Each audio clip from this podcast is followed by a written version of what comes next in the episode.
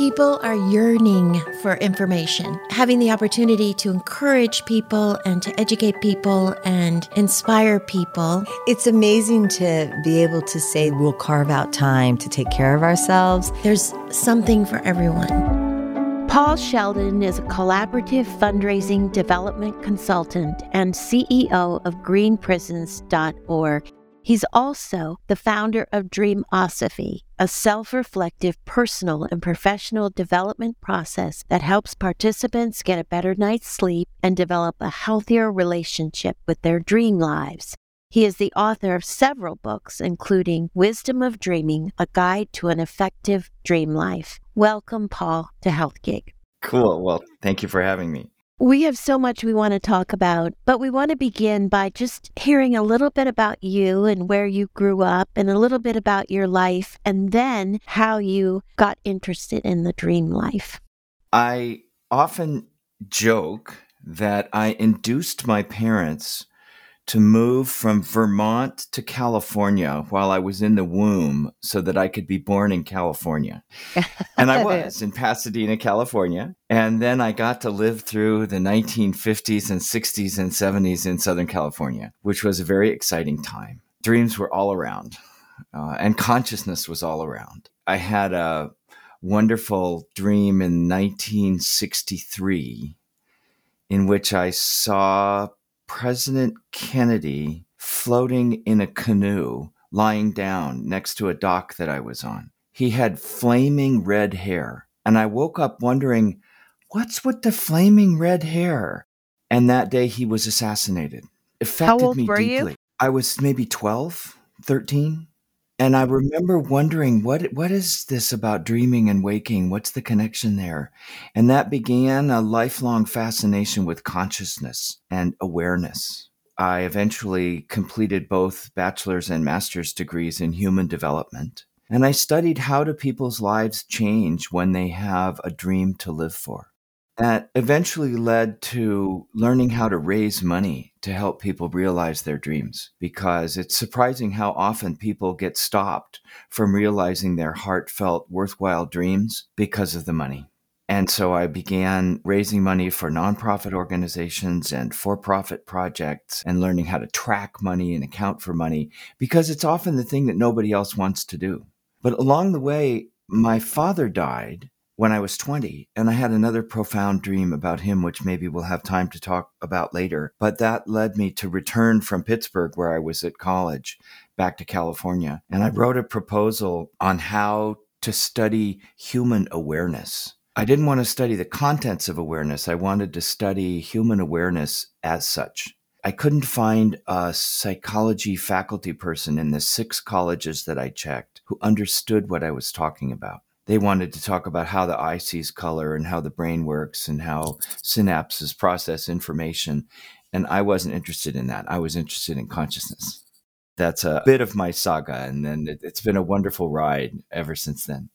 Wow, that's all we can say is wow. So it's almost like you were ahead of the curve on the dream analysis, but you started, you said back in the 60s, really full on taking a look at this whole phenomena of the dream world, right? And not just the dream world, but the phenomenon of consciousness and that people are aware and that we share awareness, that we can communicate with each other. Tell us what is the phenomena of consciousness? When you say that, what do, what do you mean? That is the great mystery. you know, the Jewish tradition says the manifest world and human consciousness are how God comes to know the cosmic self. So there's a divine presence in whom we live and move and have our being, which is fundamentally conscious. Life is aware, and life is awareness. And our awareness is a reflection of a spark of the divine. I remember in the 1960s, I was reading Meher Baba, who was uh, an Indian sage in the early 20th century. And I read Ram Dass's work and Paramahansa Yogananda's autobiography of a yogi. And I learned transcendental meditation and I learned Zen meditation and I studied Aikido. And all of these were about what is consciousness? Who am I? Who are you? Is there anybody out there? Am I just imagining all this? I don't have an easy answer for you. It just is the basic truth of reality. of awareness is consciousness. It amazes me now how quantum physics is coming to recognize that the observer and the phenomenon are not separate. Being observed influences the phenomenon. Being measured is largely determined by the tools that we use. If we use a particular type of sensor, we will sense what that sensor can sense. If we use a different type of sensor, we might get a different result. And then the whole world of dark matter and dark energy. The idea that when the astrophysicists finally calculated how heavy the Earth should be, that's fine. But when they calculated how heavy the universe should be, all of the physical matter in the universe, all the galaxies and stars, didn't have enough mass to account for the calculated weight of the universe. And so they came up with this idea of dark matter, which isn't really dark, it's transparent that has mass but no energy and it has weight and presence but no uh-huh. energy and that just boggles my mind i have no idea what they're talking about but it rings true for right. the notion Good, of consciousness i don't either back to the business of dreaming there's so many theories as to why we dream you know do we dream to remember things do we dream to forget things why do we dream that's another mystery we don't really know. So I'll give you three possible theories about that. The popular scientific theory right now is that the brain remains active during sleep and it is generating electromagnetic signals randomly. And during part of that sleep time, the meaning centers in the brain create random meaning because that's their nature. That's what meaning centers in the brain do. They create meaning. And so, because we believe that there should be some kind of pattern to the signals that are going on in our brain, we create dreams. I think that's horsepucky. it sidesteps the truth of consciousness and the primary nature of consciousness. It's like the old bumper sticker that says, We're not human beings having a spiritual experience. We're spiritual right. beings having a human experience. You know, we're not human beings who are dreaming we are the dream of being human. So I like Stephen LaBerge's speculation about that. He speculates that when mammals were developing along the evolutionary line that became human, back a million or two million years ago, when we were something like lemurs that lived in the forest canopy of the forests of Africa and the jungles, because the brain is active almost all the time. The animals that were active during the night got eaten by predators. And the animals that could stay still right. during the night were less likely to get eaten. And so there was a natural selection that influenced those of us who could go into deep sleep, who could remain dreaming and not move our arms and legs while it's dark, survived dreaming evolved as a way of entertaining the consciousness. Otherwise, we might wake up and move. I kind of like that. Right. And then there is the traditional tribal approach that's more like what I was just talking about, that says all of manifest reality, what we call reality, is imaginary, it's an illusion. The phenomenon of consciousness that we describe as waking reality is actually imaginary it's a dream. And that's where there's a confluence between science and philosophy. Maybe we are dreaming what's out there because the brain is always interpreting visual signals, auditory signals, taste, touch. All of that is being processed in the brain. And it does not really have a strong correlation to what scientific instruments would measure. All the spectra of light that are beyond the visible spectrum, all the forms of sound that are beyond what we can hear, all those forms of vibration and phenomena in the universe, we're perceiving a very tiny fraction of that. And so the traditional tribal peoples will say the dream is where we come from when we're born and where we go to when we die. And all of this is just a dream of a cosmic being that's dreaming this reality. And we're a part of that. Whoa. So, what do you think? I'm pretty enamored of that last description. First of all, it's ancient. We know that it's thousands of years old, probably tens of thousands of years old. From before we conceived of time as linear, people sat around campfires and they talked about dreaming. And in the tribal societies, usually sharing dreaming is an important part of the morning. And when a dream is shared, it becomes not an individual dream, but a dream of the community. And the elders assist in evaluating whether or not this dream has meaning and purpose for the community. That's why the oldest accounts of dreams in the sacred texts almost always are spoken of as unusual. Recalling a dream is unusual and important to be interpreted in case it's a prediction of something that's going to happen. I don't use the word reality very often. Being a child of the 60s, I did inhale when I was in college and I did experiment with psychedelic drugs. And the first time I took LSD, I was reading Meher Baba, and Meher Baba used to talk about being a drop of consciousness in the cosmic ocean being a grain of sand on the cosmic beach, that we are not separate from nature or truth or consciousness. And so, my first LSD experience, I was in the mountains in Southern California and I laid down in a little mountain stream and I dissolved into the sand and became just pure consciousness. I'm glad you didn't drown. Indeed. but it, it, makes me glad that consciousness is primary. And I've had several near death experiences, not post death, but just considering my own death, in which I wondered, what if this is it?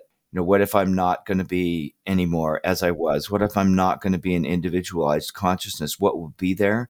And then the imagining dissolving into pure consciousness rings true for me. It's not real. It's not like knock on wood, hard reality that you can verify experimentally. But that to me, the notion that there is truth, and that truth manifests as reality is much more important to me because every person has a unique point of view. Our perspective is unique. So, the three of us who are talking today and all of the people who are listening, each of us has our own point of view, our own perspective, which is real for us. The existentialists used to say if you experience it, it's true for you. If you experience it as reality, it's real for you. But then all the research on optical illusions and fantasy and schizophrenia also establish that your reality is not my reality. And so you're having an experience that's your own. And so I don't talk much about reality because every person has to describe reality as it occurs for them. I'm more interested in truth. What is true for us? Practically speaking, how do we remember dreams? Because I know in preparation for this call, and I said to myself, I'm just going to remember my dreams because I think it would be great to talk about my dreams. And I sort of remembered my dreams and then promptly forgot them. Help us with that.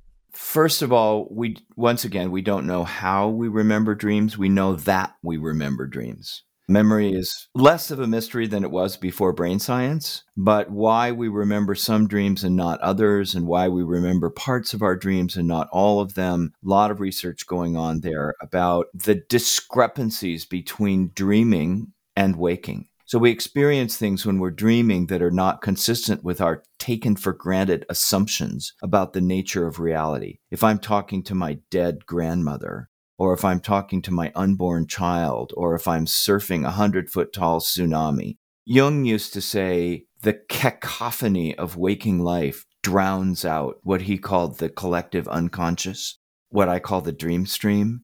And so the phenomena of waking life are more primary because that's what we had to experience what we had to speak about in order to get food, in order to get belonging in a social group, in order to belong in a family, you know, the early acquisition of language is all about what do you want? What do you think? What are you doing? And I'm supposed to say, I want, I'm doing, you're doing. And that takes a few years to acquire that language of self, to use the first person pronoun, which is questionably grounded in reality.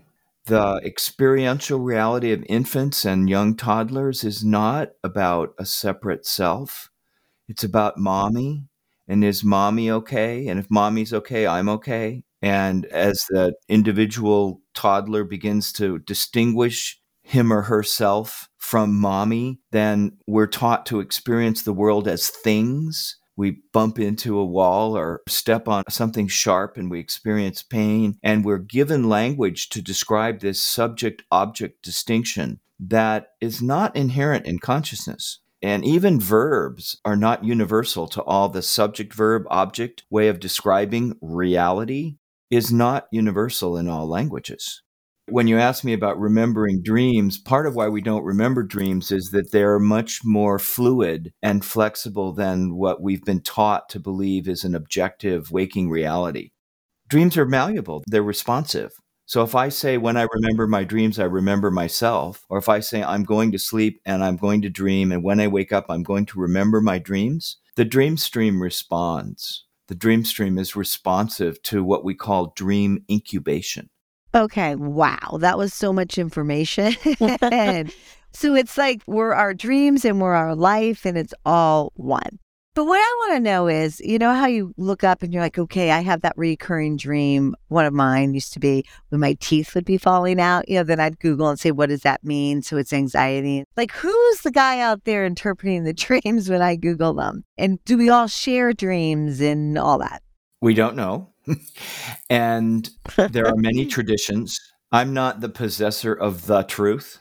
I have a unique approach to dreaming, which I call dreamosophy which literally means the wisdom of dreaming. To remember dreams is a unique privilege. When we remember dreaming, what we do about that is an existential choice. There are cultural biases. We get told as a child, oh, that was just a dream. We wake up scared or terrified, all my teeth fell out, or there's a monster in the closet. And the adults say, oh, that was just a dream. They don't say that in all cultures. In some cultures, the adults, when a child wakes up from a terrifying dream, will say, Really? And what did the monster say to you? Did you talk with the monster? Did you touch it?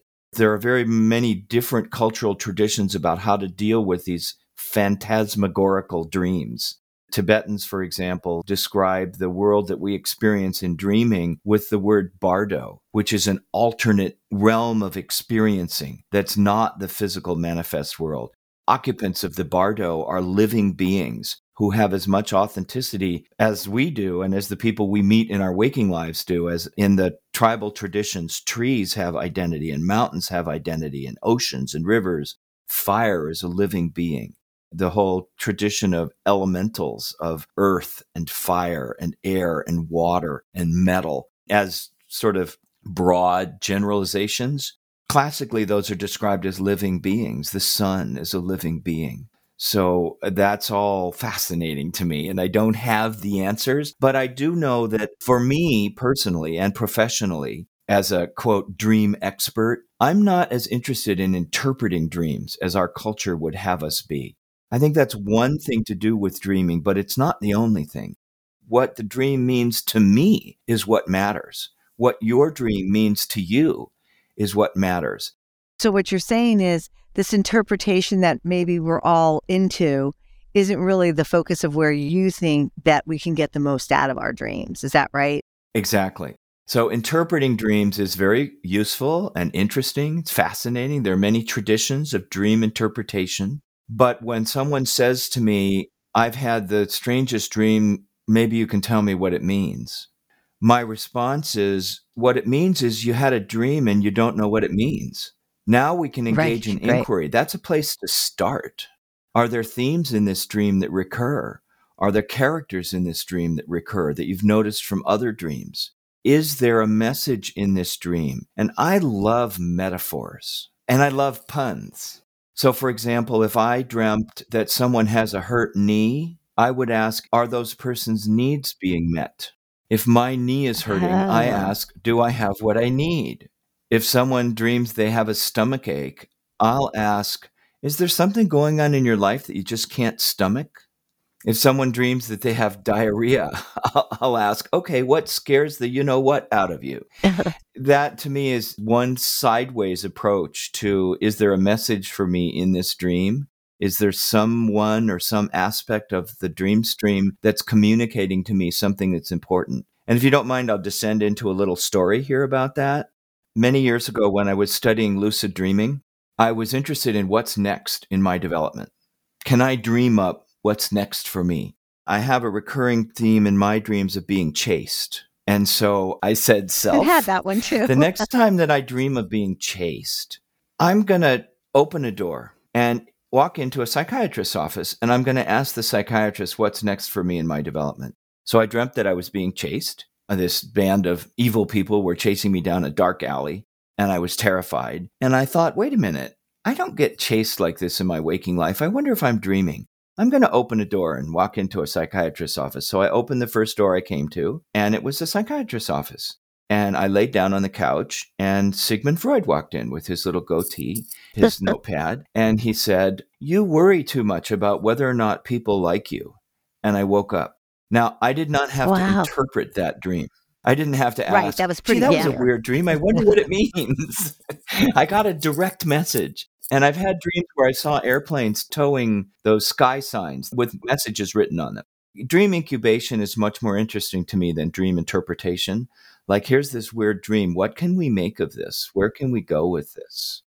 So, I read that dreams are like overnight therapy, that dreams can help us with emotional distress or complicated thoughts and feelings we might be having. So, is that a little bit more how you view dreams? Well, I've certainly observed that about dreams, that dreams help us process trauma and distress and anxiety. I saw a t shirt last week that I'd never seen before on a young woman standing at an ATM at a bank, and the back of her t shirt read, Your anxiety is lying to you. That's true. That's so true so much of what we experience is based on assumptions about events or assumptions about the nature of relationships or situations. That process of lessening anxiety. I used to be terrified by tsunami dreams. You know, I'd be on the shore and this 100 yard tall tsunami would be approaching the shore and I'd be terrified. Through cultivating that experience, I learned to surf tsunamis which is quite exhilarating to surf down the face of a hundred foot tall wave is quite exhilarating. And then I also learned that I could fly when a tsunami was coming and I could fly away or I could ask, like I had a lot of tsunami dreams before the pandemic started and during the early days of the pandemic. And I remember waking up and wondering, gee, is there something bigger than me, bigger than culture approaching us that's going to wash over us that we need to be ready for? that whole anxiety theme is important. And when we work in prisons, women often come to us and say, Can you help me recover from trauma? I have traumatic dreams based on the experiences that I've had in my life and I need help recovering from that trauma. And so that's a really important aspect of dreaming is recognizing that the trauma that we sometimes are scared of in our waking lives occurs in our dream lives. And for people who are incarcerated, particularly women who are incarcerated, 85% of women who are incarcerated have been trafficked for drugs, sex, or both. And most men who've been incarcerated are coming out of lives of trauma. Childhoods filled with trauma. And one of the axioms I like in restorative justice is hurt people hurt people. And so when someone's done something hurtful or irresponsible or damaging, the first question to ask is Are they acting out their trauma? It's not always true. Some people are just different and they do hurtful things and they don't know why. But when I wrote the book, The Wisdom of Dreaming, about dreamosophy and our unique approach to dreaming, I knew some prison wardens because I had been asked to help green America's prisons and jails to help prisons and jails learn how to be sustainability oriented and environmentally responsible as institutions because large prisons are communities. There are thousands of people residing there and going in and out on a daily basis, and they have a very big environmental footprint. And so prisons were very interested primarily in how to save money, but also then how to be responsible and how to teach people who are incarcerated to fit into a new green economy so that when they come out, they can be more able to get jobs. Some friends and I started a website called greenprisons.org to show correctional institutions how to be more sustainability oriented and how to be environmentally responsible in ways that protect public safety and protect the security of the institution but also save money and create a new identity for people who are incarcerated to grow beyond a gang identity to have an identification with being a responsible person my favorite phrase in that regard is to live a life worth giving. to have people coming out of incarceration begin to consider my life is worth something. I have something to offer that's valuable. I can teach you how to plant a garden. I can teach you how to grow food on your lawn. Hey, kid, don't go into that gang drug life like I did. Get into healthy food, and I can show you how to grow food. One of my favorite clients these days is a recovery program in Medford, Oregon called Golden Rule Reentry that proactively reaches out to people coming out of incarceration and helps them reenter society in positive and growthful ways. My other favorite is Planting Justice, which is in East Oakland, California, that works in consort with a program called the Insight Garden Program that started out at San Quentin State Prison. And the Insight Garden Program teaches gardening as a metaphor. They actually plant gardens on prison yards, but then they have classroom sessions to invite people to consider their lives as gardens and to consider themselves as gardeners in the Garden of Dreams and what kind of fruit and vegetables are you cultivating for the people around you to enjoy? And are you offering something to your community that's of value? And Planting Justice offers full time jobs to graduates of the Insight Garden program when they get out. Planting Justice will hire them for $17 an hour plus benefits to teach people in underprivileged neighborhoods how to convert lawns to food gardens. What a great way of creating employment. And so yes. these metaphors to me are very important because it led into prison as metaphor. In college, when I was on my journey to human development, for a while at Duquesne University, I studied existential phenomenological psychology, which is one of the reasons I couldn't find a faculty person who knew what I was talking about. because the most common response to existential phenomenological psychology is, What? authors like Albert Camus and Jean Paul Sartre and Rollo May and people in the 1950s and 60s were writing about being trapped in the human condition. You're imprisoned in your body, in your culture, in the language you speak, in the family you were born into.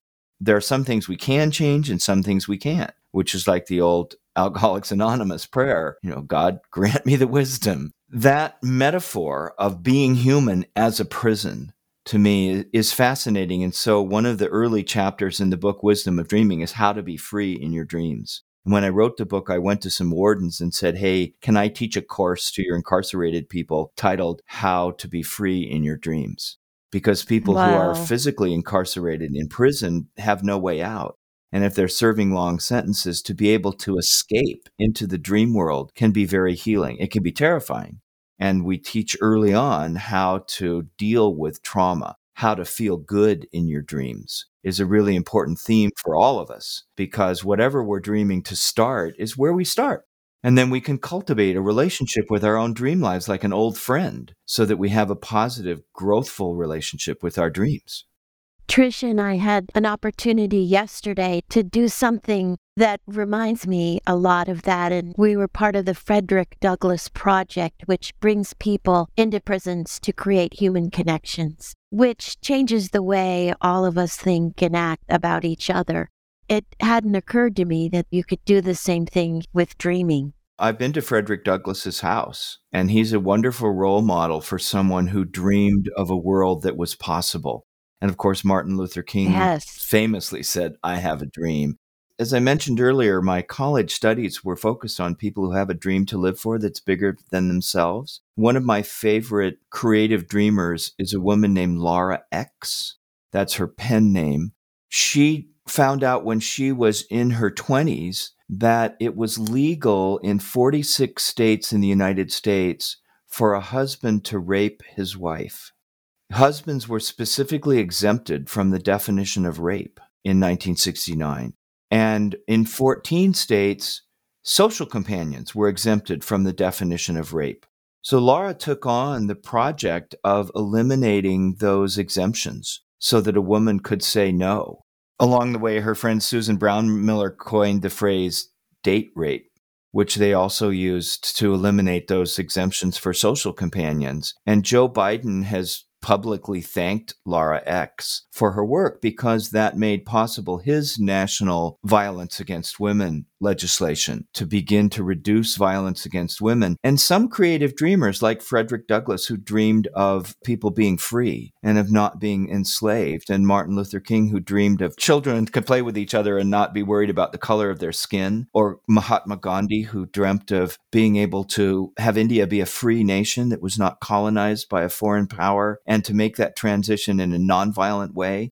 These are creative dreamers who put forth a future that's discontinuous from the past. And in a similar way, people who've been incarcerated can dream up a life worth giving, can dream up a way of re entering society. And 95% of people who are incarcerated do come back to society. And more than 60% of those people end up back in prison because they don't have a welcoming culture that's based on compassion yeah. and kindness and welcome and belonging that they get welcomed back into.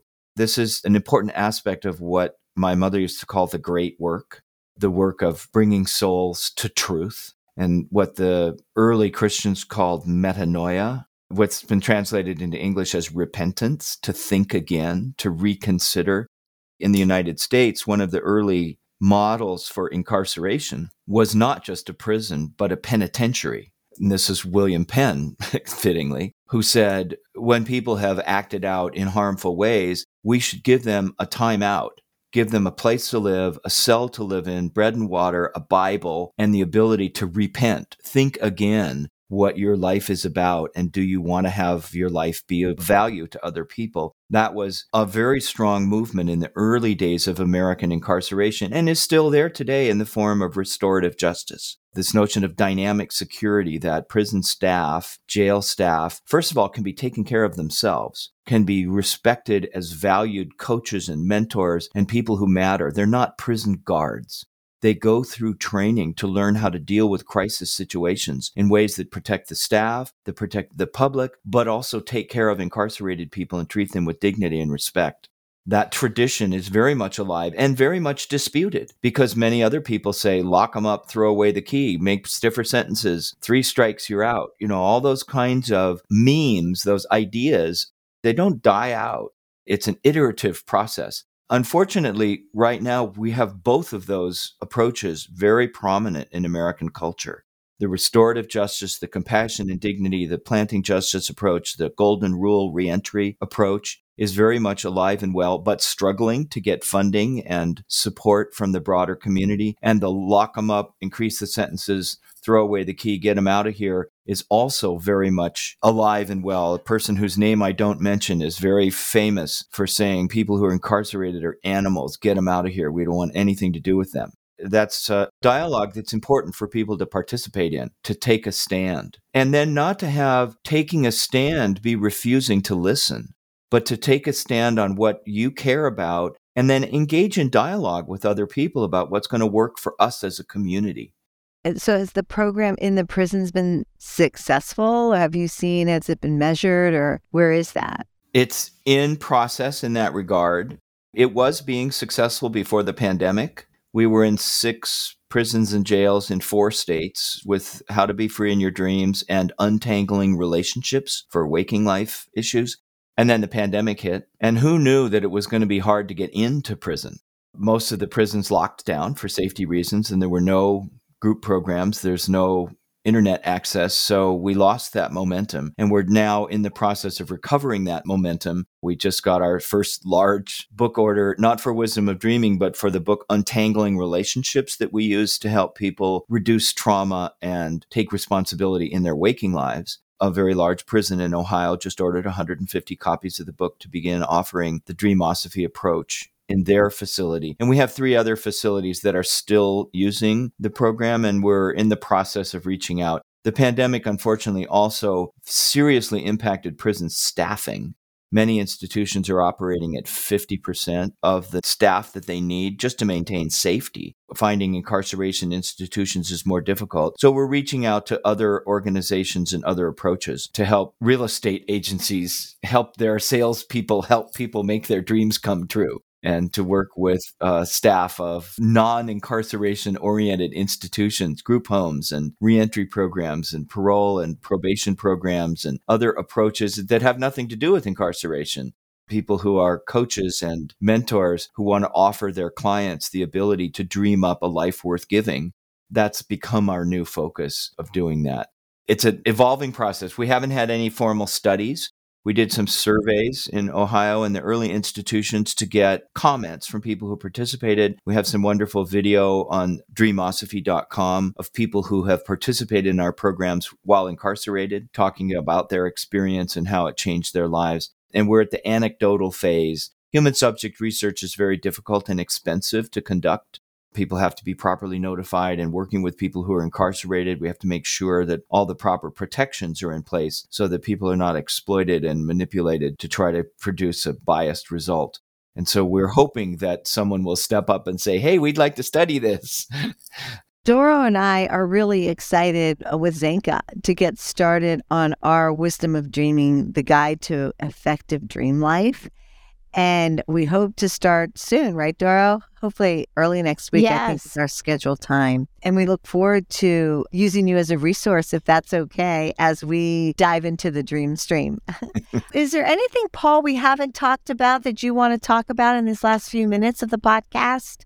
I think it's always important to mention lucid dreaming because that was an important aspect of my developing awareness. It's not the only thing to do with dreaming, nor even necessarily the most productive. You know, focusing on how to control your dreams or always trying to recognize that you're dreaming while you're dreaming can become hard work. But for Right. people for whom it's fun or people who are dreaming of trauma and nightmares, learning to recognize that you're dreaming while you're dreaming is not part of the book Wisdom of Dreaming, but it is an important tradition. And there's a young woman in Atlanta, Georgia named Amina Mara who does a podcast called the dreamworldpodcast.com who talks about lucid dreaming and she interviews people including me about how to become lucid and what to do once you recognize that you're dreaming and that for me was a very important doorway to this sacred dimension of dreaming for me, life is a sacred experience. I'm really interested in pure consciousness and having life be precious and having a spirit of reverence and respect for all life. Lucid dreaming is a wonderful way to explore your own sacrament, your own experience of what it is to live inside a divine presence that is life. Through lucid dreaming, we can experience that aspect of being an expression of a manifest world that is alive. And we're not separate from nature, we're part of nature. The river flows through us. That's something that I wanted to mention also. And the notion of being imprisoned in your waking life can be a starting place from which to be liberated through developing a relationship with your dream life. You have brought up things that I think it's the first time Doro and I have ever looked at it that way. So thank you for that. It's a whole different way of looking at our lives. And we so appreciate that because, as you said, it is so precious to be able to be here, to delve into even more consciousness, to become connected to everything is just incredible when you say that. So thank you. You're very welcome. And may I end with a song? Yes. Yes. It's so easy to dream of the days gone by, so hard to think of the times to come, and the grace to accept every moment as a gift is a gift that is given to some. What will we do with our days but work and hope? Let our dreams bind our work to our play.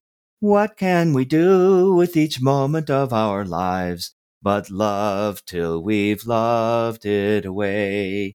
Love till we've loved it away. Beautiful. That's so you, beautiful, Paul. Paul. Thank you so much for that gift. Life is a precious gift. That it is. And thank you both for this inquiry. You've invited me into talking about things that I don't often get to talk about, and it's been a great privilege for me. Thank you for joining us on Health Gig. We loved having you with us. We hope you'll tune in again next week. In the meantime, be sure to like and subscribe to this podcast and follow us on healthgigpod.com. I'm Trisha. And I'm Doro. Be well.